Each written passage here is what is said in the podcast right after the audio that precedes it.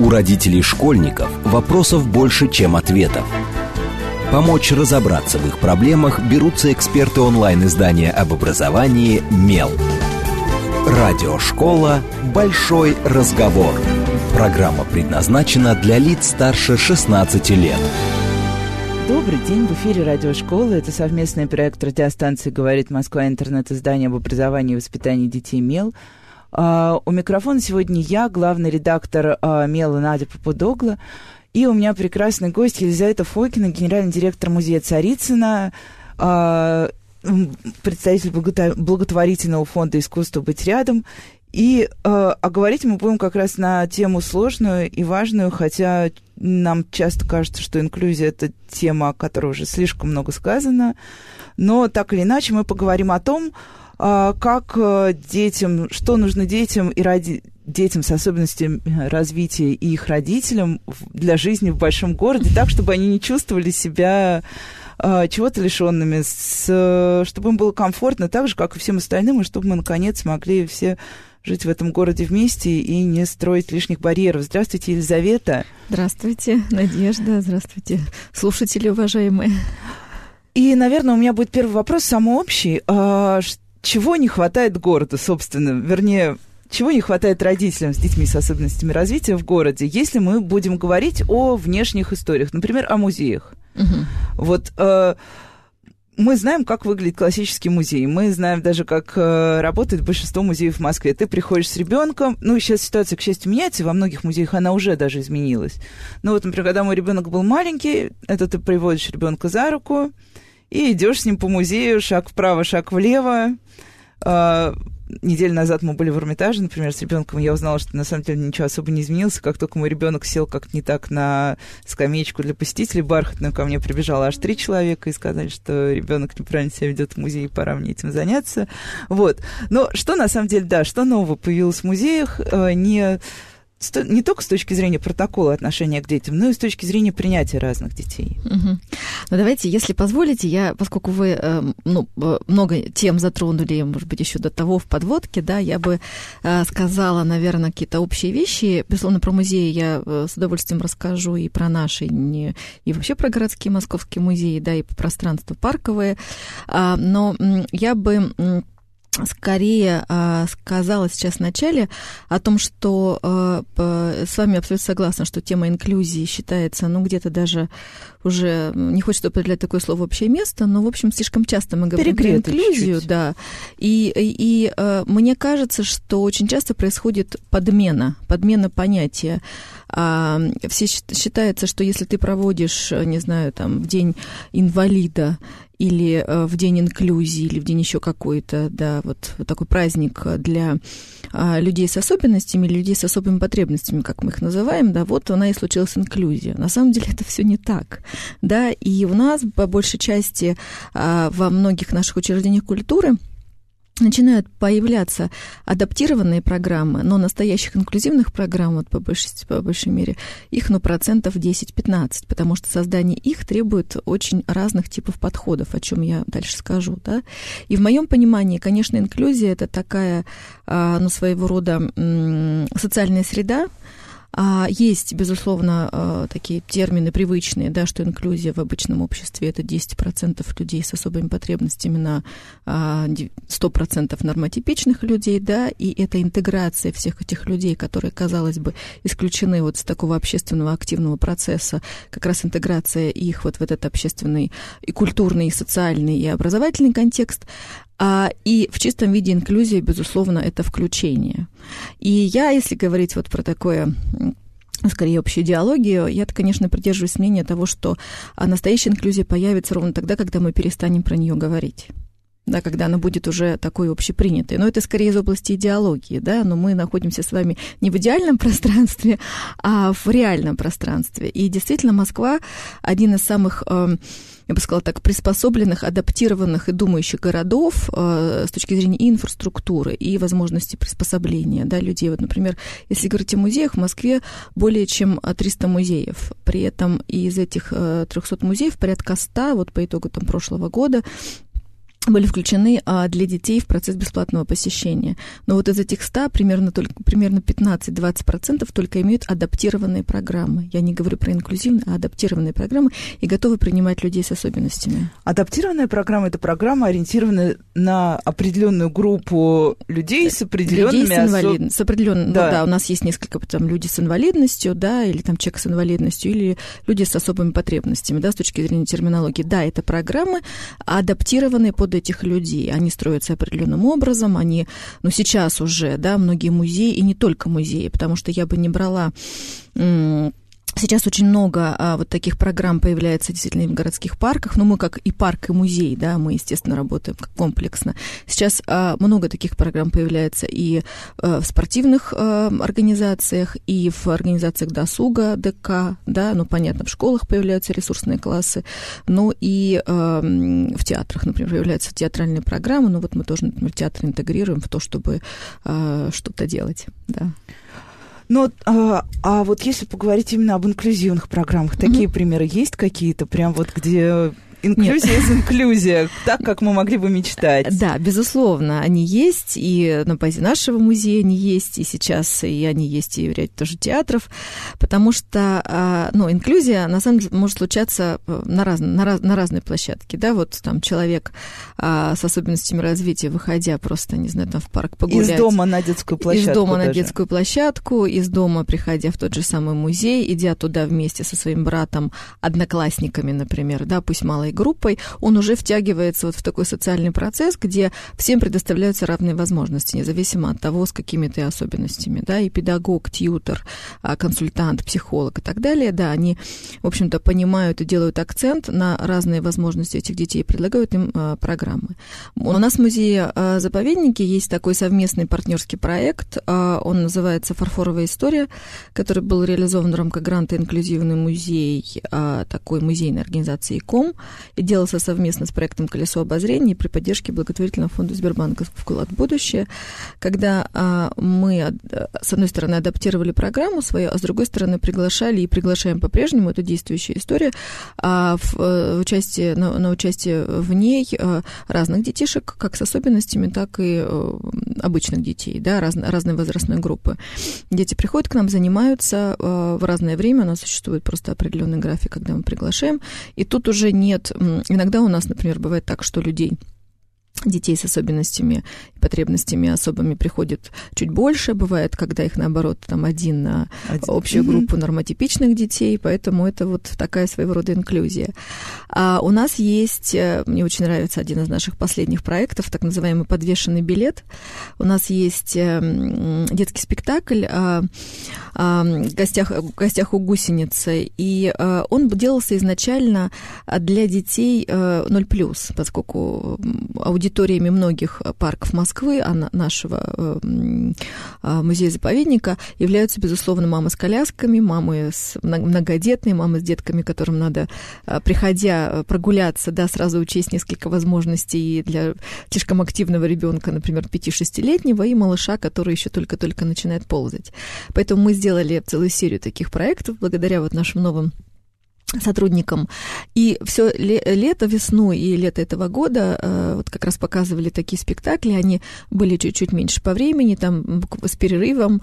А во время этих спектаклей можно было двигаться, ходить, ну и так далее. И вот сейчас мы эти спектакли предлагаем также семьям, а, которые имеют, в общем-то, не одного ребенка, но в том числе семьям, где есть э, дети с особенностями. Но а, билеты на эти спектакли покупают не сами родители, а покупают посетители нашего музея. А, ну, это так же, как, так же, как подвешенный, подвешенный кофе. Да, подвешенный кофе, да. да. Это у нас такой подвешенный билет.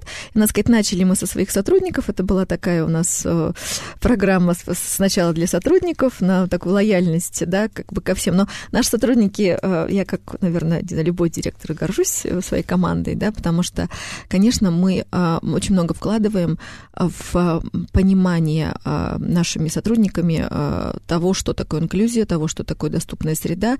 И вот вы задавали вначале мне вопрос, да, как же на сегодняшний день, что, что должны представлять из себя пространства, да, где мы реализуем разные практики, как адаптированные, так и инклюзивные. Ну вот есть три параметра, да, которые важны и которые, как мне кажется, должны учитываться при проектировании. в общем-то, любого пространства, ну а паркового особенности. Есть архитектурные особенности, да, которые могут быть связаны как с пандусами, так и с системой навигации, как на разных языках, я имею в виду и языки э, э, для особых групп, так и да, языки, да, да. в общем-то, языки для мигрантов, например, да, языки там для слабовидящих э, людей, слабослышащих. А они должны учитывать, архитектурная среда должна учитывать тактильные особенности, да, она должна учитывать цветовые особенности, также сенсорный своего рода такой сенсорный паспорт, да, который определяет уровень звука на той территории, в которой находишься, или в том месте, где ты находишься. Уровень навигации, да, для тех Очень сложная детей. система получается. Она, ну, сложная. как бы, мне кажется, что она простая, потому что это просто есть определенный набор критериев, и если ты его уже изначально, ну, как бы заводишь вот в этот вот определенный стандарт, ты сразу думаешь о всех слоях, которые к тебе приходят, а, и, в общем-то, эта среда становится там максимально безопасной и интересной для всех, потому что либо ты пришел с ребенком трехлетним, на него, как правило, действуют те же самые, в общем-то, принципы, которые действуют, например, на 10-летнего или 12-летнего ребенка с э, аутистическим спектром примерно одинаковый объем, если мы говорим про архитектуру, да, а есть информационный блок второй, и есть, естественно, такой социально-культурный контекст, который, ну, больше, наверное, а, зависит от такого человеческого аспекта, да, и знаний, и умений. И, и вот тут я не могу не спросить, да, потому что мы начали с того, что, собственно, городская среда для, ну, для любого вообще человека, неважно, ребенок это взрослый или и есть ли у него какие-то особенности или нет, она начинается с того момента, когда ты выходишь э, во двор.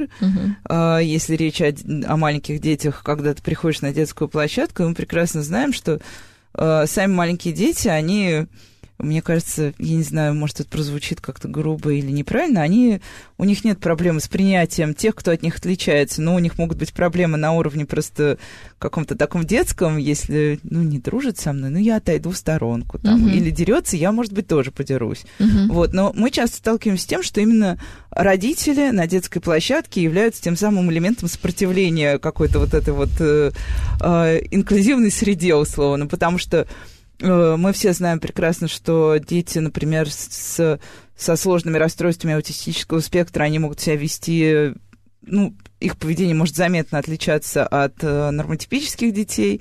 Ребенок, который может резко начать кричать, сразу вызывает кучу вопросов, а ты с ним не дружи, не водись. И я один раз наблюдала на детской площадке, когда просто вот, э, э когда произошел такой случай, mm-hmm. большая часть няни бабушек взяла своих детей за руку и быстренько mm-hmm. увела, ну, от греха подальше. Ну да.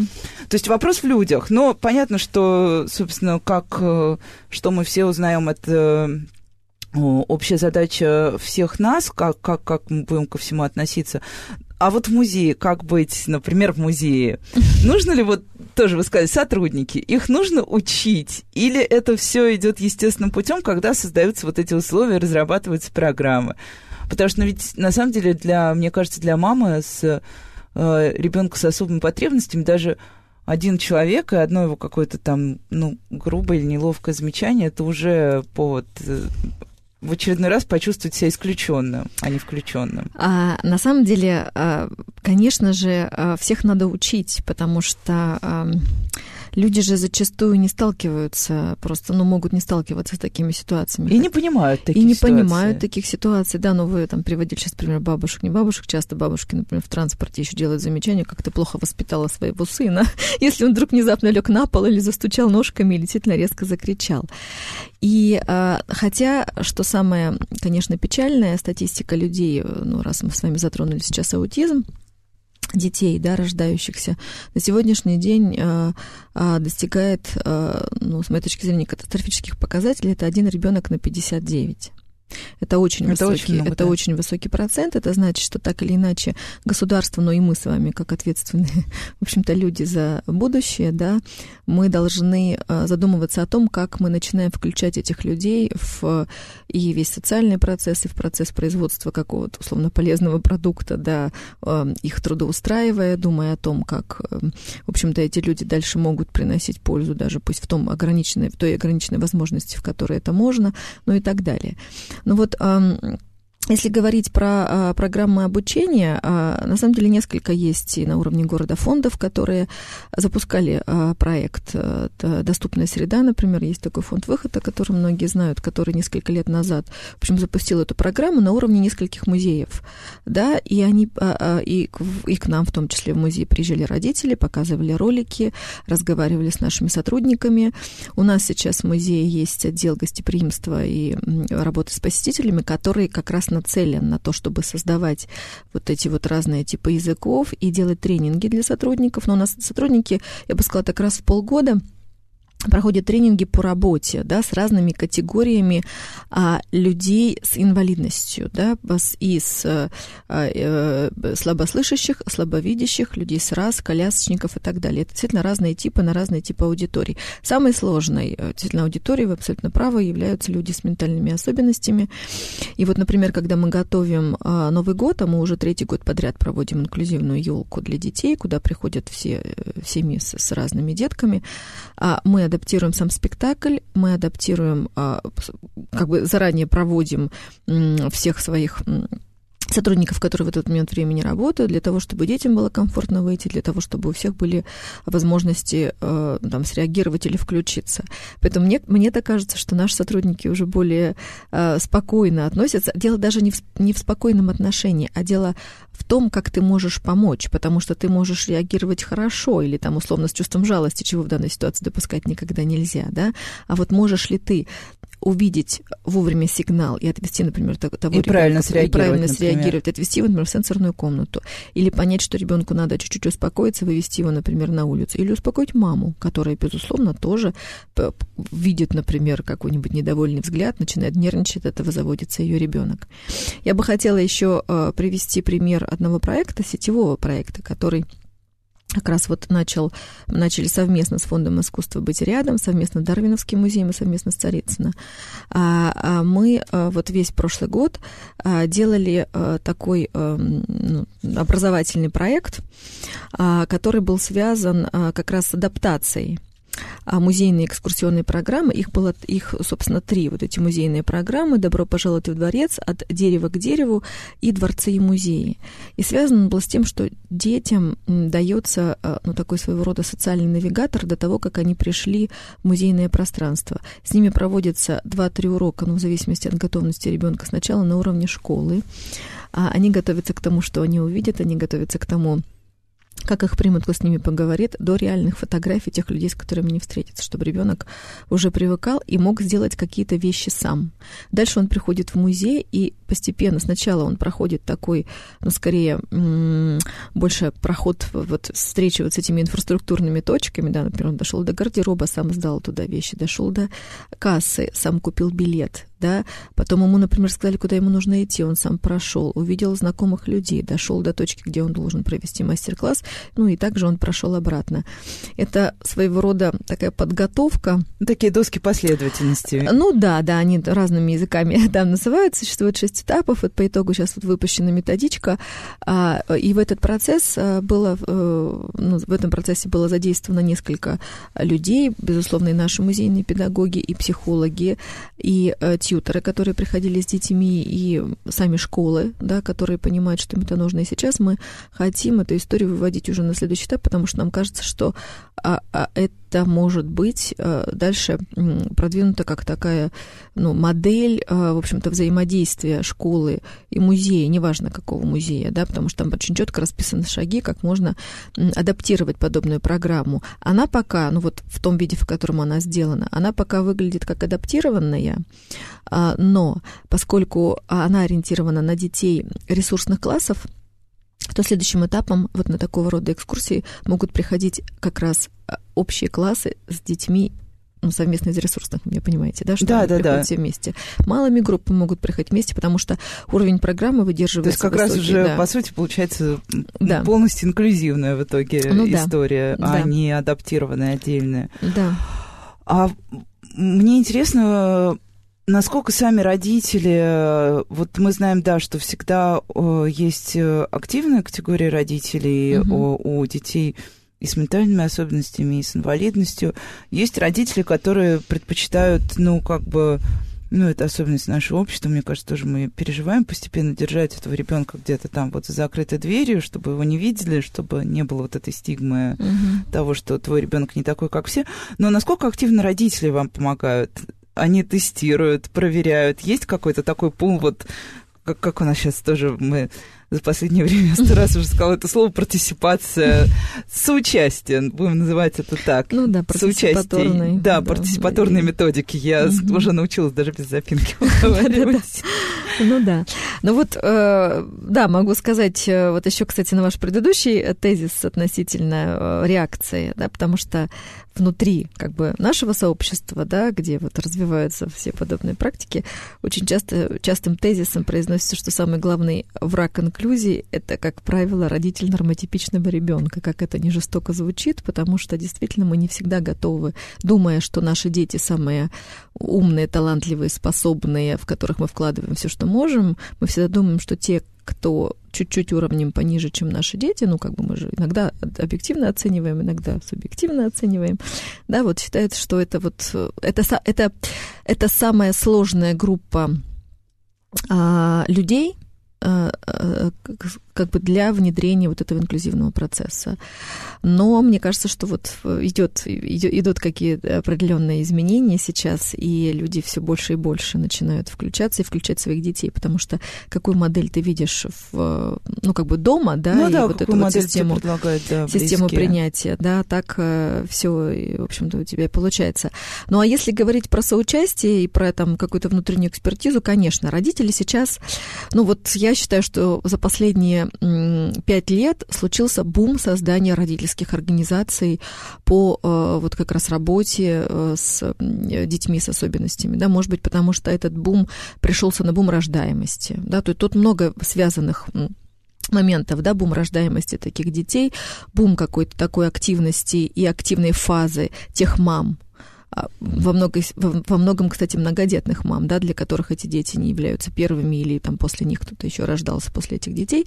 И вот, вот эта вот как бы активность родительская плюс одновременно вот этот вот пик, э, который случился. Гражданская активность, Да, да, да. И да. вот э, он как бы приходится на то, что мамы сейчас очень активно включаются, они многие работающие, да, они, но при этом, а, несмотря на то, что они работающие, они там в субботу-воскресенье, мы часть программ делаем, и, собственно, везде, да, поскольку мы все-таки все-таки учреждения досуга и культуры, да, то, конечно, пик наших программ, но помимо школьных, приходится еще и на выходные, и мамы активно работают и как волонтеры.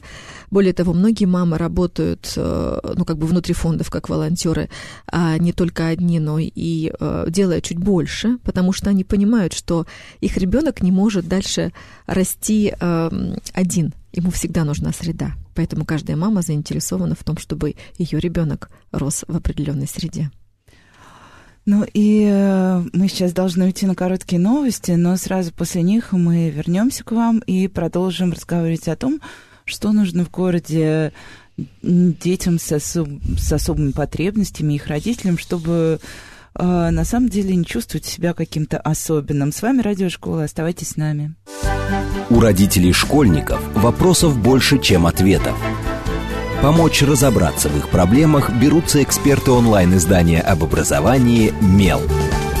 Радиошкола «Большой разговор». Добрый день, в эфире снова радиошкола. Это совместный проект радиостанции «Говорит Москва» интернет-издание об образовании и воспитании детей «Мел».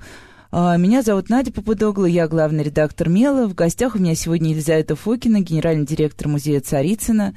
И мы обсуждаем вместе с ней то, как а, наши музейные, и не только музейные, но и городские пространства в целом, да и городские жители тоже э, меняются в последнее время в сторону э, ну, наверное, развитие настоящей инклюзии, чтобы любой человек в нашем городе, вне зависимости от того, каким он родился, все равно мог чувствовать себя человеком, а не быть запертым в квартире а, и скрывающимся от всех а, условным жителям города. Мы уже немножко поговорили про то, как формируется программа, как э, учить, э, например, людей, работающих в музее тому, какие люди к ним могут приходить и что им может быть нужно. Вот, ну, да, я, наверное, все-таки еще спрошу про городские пространства. Тоже mm-hmm. я еще вижу просто на столе брошюру про инклюзию детских и игровых площадок в парках. Да. И вот мне стало очень интересно, потому что в последнее время мы очень много обсуждаем детские площадки. И тоже совсем недавно у нас был эфир о том, какими должны быть игровые площадки в городе, mm-hmm. что нам пора перестать делать э, чрезмерно безопасные, например, площадки, потому что они не дают детям никакого опыта риска и опыта познания. А какими должны быть инклюзивные площадки? Что делает, да, вот что делает площадка в городе инклюзивной?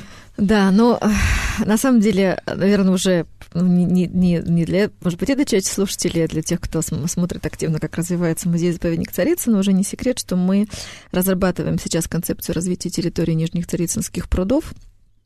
И а, одним из, с моей точки зрения, базовых принципов а, как раз развития вот этой территории а, должна быть э, инклюзивность. И мы определили, сделали для себя такую целую действительно брошюру, да, или критерии, по которым мы определяем эту инклюзивность. Я отчасти их перечислила, да, это архитектура, это информационная доступность и это такой социальный культурный контекст. Ну и э, вот к разговору о том, что э, делает такую площадку инклюзивной, да, что, э, ну, с одной стороны, все, э, если, если мы говорим, ну, как, как мы представляем парк? Парк, как правило, это э, большое количество активностей разных, от детских площадок, спортивных площадок, не знаю, каких-то вело определенных дорожек, возможно, каких-то сенсорных цветочных оформлений, да, которые а, могут трогаться, нюхаться, смотреться, где можно сидеться и так далее. И вот, а, ну, у нас прописан целый ряд параметров для разных типов людей с инвалидностью. Да, например, мы предполагаем, что площадки должны быть, ну, своего рода такие, как не хочется использовать синтетические, но как бы с разными типами оборудования для разных людей. Условно, может быть, могут быть качели для э, человека на коляске, да, но эти же качели могут, например, использоваться ребенком с а, ментальной инвалидностью, потому что они сделаны на определенном уровне, да, должны быть тренажеры, опять-таки, для людей на коляске. В то же время, например, те же самые пак, лужайки, условно, могут использоваться а, в качестве активного досуга, там, роликов а, в зимнее время, лыж и так далее для людей с ментальными особенностями, потому что на первом этапе это чуть-чуть другая форма вообще, в принципе, адаптации. Опять-таки, если мы говорим на, про информацию, то информация должна быть написана в том числе на а, Брайле или дактиле, да, если я прихожу в соответствующее место. Должны быть определенные типы движения для людей а, а, а, слабовидящих, должны быть формы активности для людей слабовидящих, такое тоже есть, да, но это просто требует еще и а, определенных сопровождающих, да, существуют даже забеги для слабовидящих людей, но с, с определенным типом сообщения. А, также, а, ну, опять-таки, вот про эту универсальность дизайна, когда мы можем использовать, а, ну, как бы разные, разные формы а, пространство, где можно одновременно посидеть, а, поесть, потому что вот что еще важно а, с точки зрения инфраструктуры, которая у нас ну, наверное, в силу ряда причин не всегда учитывалась, если мы говорим с вами про людей с особенностями. Ведь люди с особенностями, у них, как правило, они, почему они не так часто приходят в к нам, условно, в музей, в театр или еще куда-то, потому что у них чуть-чуть больше потребностей относительно инфраструктуры. Им нужен определенного типа туалет, им нужно обязательно место, где они могут поесть, им нужно место, где они могут успокоиться, например, где-то побыть, э, возможно, в одиночестве, да, и им нужно, и им нужно, когда у тебя низкая степень э, концентрации, тебе нужно место переключения, да, и в этом смысле, э, например, для нас важно, чтобы все вот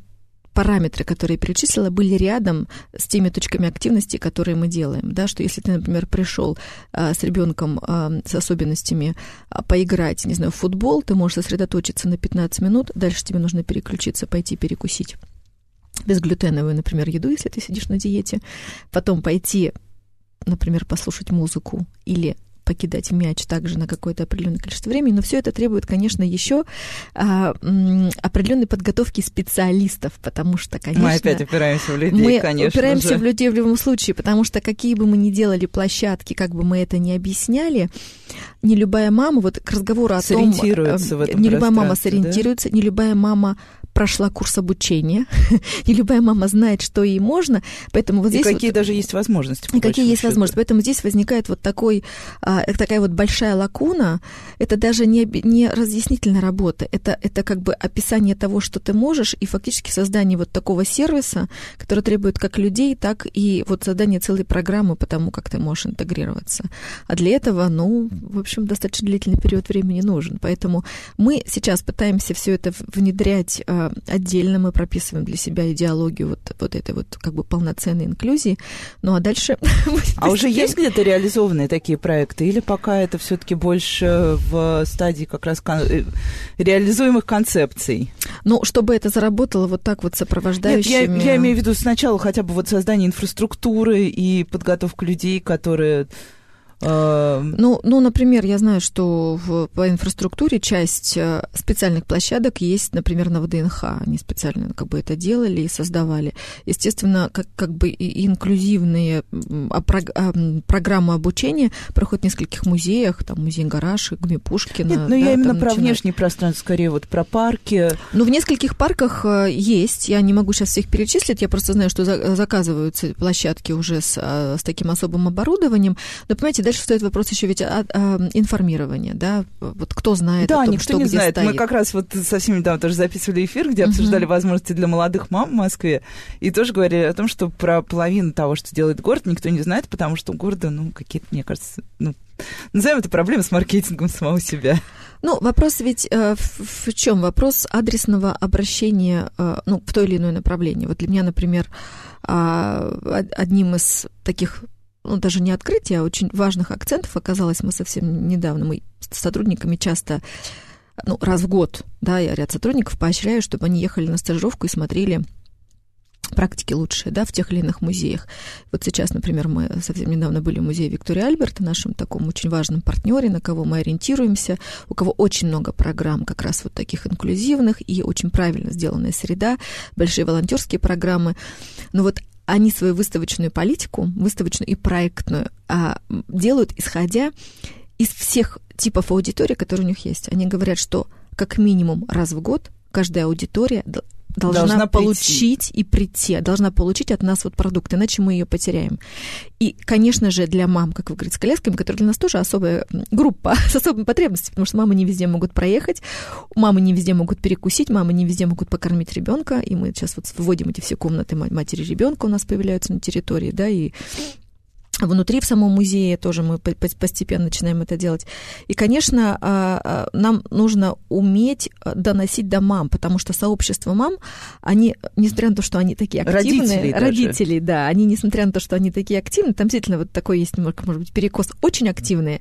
И те, кто считают, что закрыто пассивные, назовем так. А даже не закрыто пассивные, еще сложнее. Они могут считать, что им все все должны.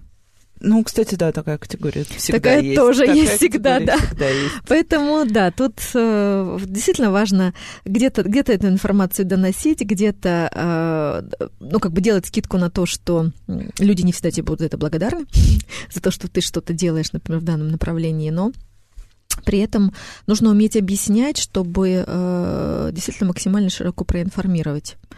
Но, э, к сожалению, вот тот, та проблема, про которую я вам говорила, связанная с а, где-то с отсутствием подготовленных специалистов, да, угу. и, может быть, даже с отсутствием возможности этих специалистов интегрировать, возможно, в учреждение культуры, и где-то с отсутствием возможности еще принимать на работу людей с инвалидностью, да, потому что это тоже своего рода такая ну, это законодательная очень часть, проблема, да, да потому что она тоже очень важна и нужна, да, вот целый, это целый комплекс всего, что нужно решать, конечно, в общем, разными, разными способами. А что вот, что, где самые такие самые явные болевые точки сейчас вот в городе, если посмотреть со стороны на все, что я ни секунды не оспариваю, что на самом деле, мне кажется, все наши и музеи, и вообще то, что мы называем культурной институцией, очень много делают для того, чтобы э, стать комфортными для любого человека, приходящего э, к ним в гости.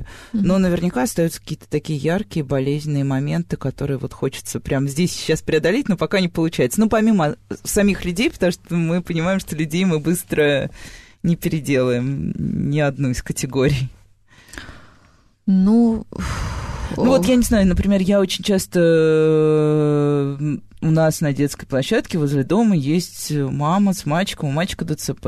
Угу. Вот они, например, она мне говорит честно, мы почти никуда не ездим, ну, потому что у нас такой специфический район, что там пока э, довезешь коляску до ближайшей остановки общественного транспорта, ну, уже, я думаю, у среднестатистической женщины сила кончится. Это понятно, да, обеспеченность, э, вот mm-hmm. именно доступной средой для колясочников, это об этом давно много говорят, и, в принципе, тоже для этого что-то мы видим, mm-hmm. что делается. Пантусы, по крайней мере, точно появляются. А, ну вот смотрите, тогда я, пока вы говорили, хорошо, я просто додумывала, да.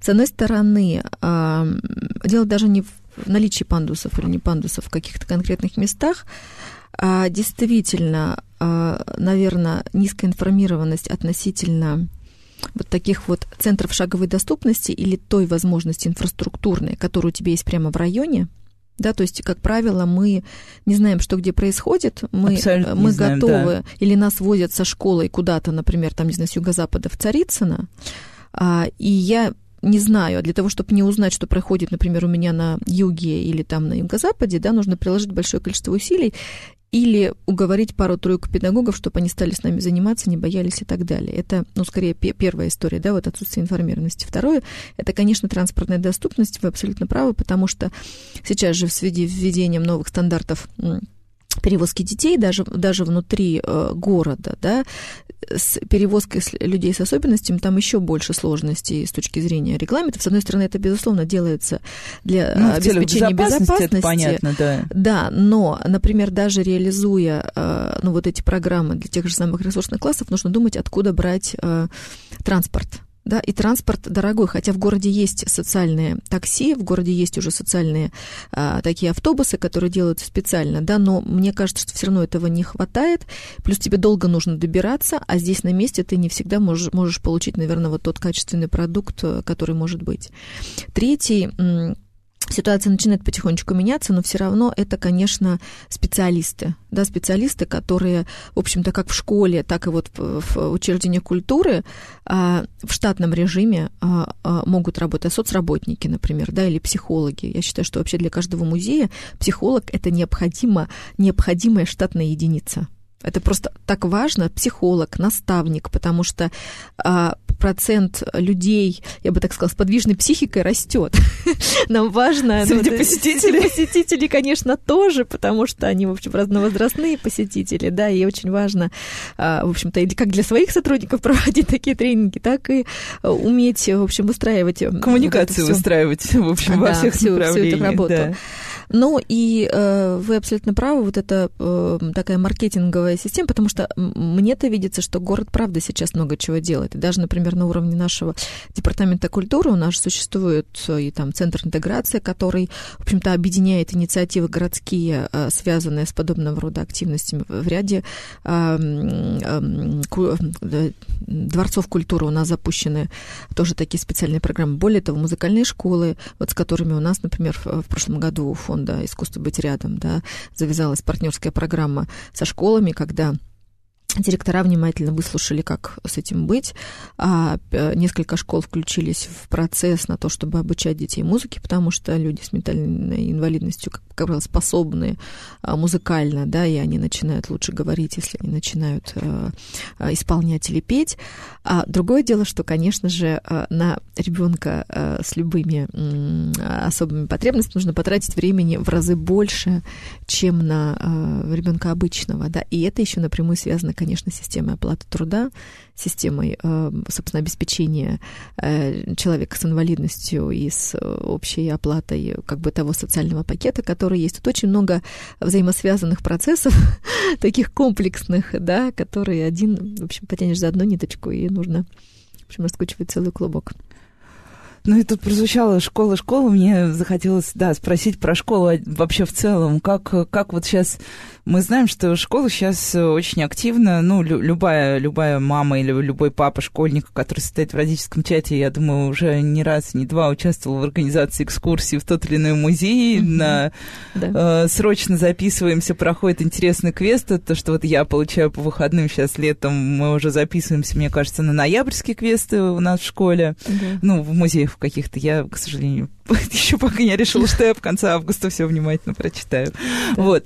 Ну, э, понятно и очевидно, да, что школа и музей всегда были связаны. И в советские времена школьников всегда, я помню, что для нас это был э, любимый день, потому что это был день свободный от уроков, когда uh-huh. ты на весь день шел в музей и, в общем, занимался чем хотел, uh-huh. по большому счету. А правильно, да. что ты еще слушал, интересно. Как, как сейчас школа, вот, например, Царицына, как, как, какие у вас э, взаимные программы, интересы, вот, что, что там у происходит? У нас много, у нас очень много программ. Ну, у вас мы... огромный музей да, еще, конечно, да. плюс ко всему. Но мы воодушевлены, на самом деле, работой со школьниками, скажу вам честно, потому что, с одной стороны, а все нас... их ругают, говорят, что им ничего не интересно. Кто, мы школы музеи ругают или нет, музеи нет, школы? Нет, школьников ругают, говорят, что школьники никуда не идут, ничего им не а, интересно. А, ну, не, не, не знаю, не знаю, может быть, у нас э, как-то так... Удачные школьники. Да, удачные школьники, э, потому что вот совсем недавно, кстати, мы открыли детский музей, и мы даже делали, ну, у нас сейчас еще постепенно там, мы, у нас три зала работают, еще откроются два, и мы даже пресс-конференцию делали школьную, потому что и вопросы дети, те вопросы, которые задавали дети, в общем, ставили меня в тупик, потому что и не, не каждый журналист задаст таком, потому что у нас пресс-конференция общая по открытию э, детского музея была такая благостная, журналисты все говорили ох и ах, а, а дети, в общем, задавали очень жесткие вопросы. Мы открыли э, как раз его э, как пространство, где можно все трогать, где можно все смотреть, где куда можно приходить в одиночку с родителями, не, не когда тебя тащат группой туда, и ты вынужден Ага, место, где пройти. можно наконец сесть на лавочку. Ну, там, там не лавочка, можно сесть на пол, можно там что-то посмотреть более, да, примерить, там что-то сделать и так далее. Но а, у нас со школами а, есть несколько программ. Начиналось это все с общегородской программы «Урок в музее». Теперь у нас уже целый день в музее. А, мы растем с точки зрения самих уроков, потому что раньше у нас просто были там, например, вот урок музее общий с экскурсией совсем.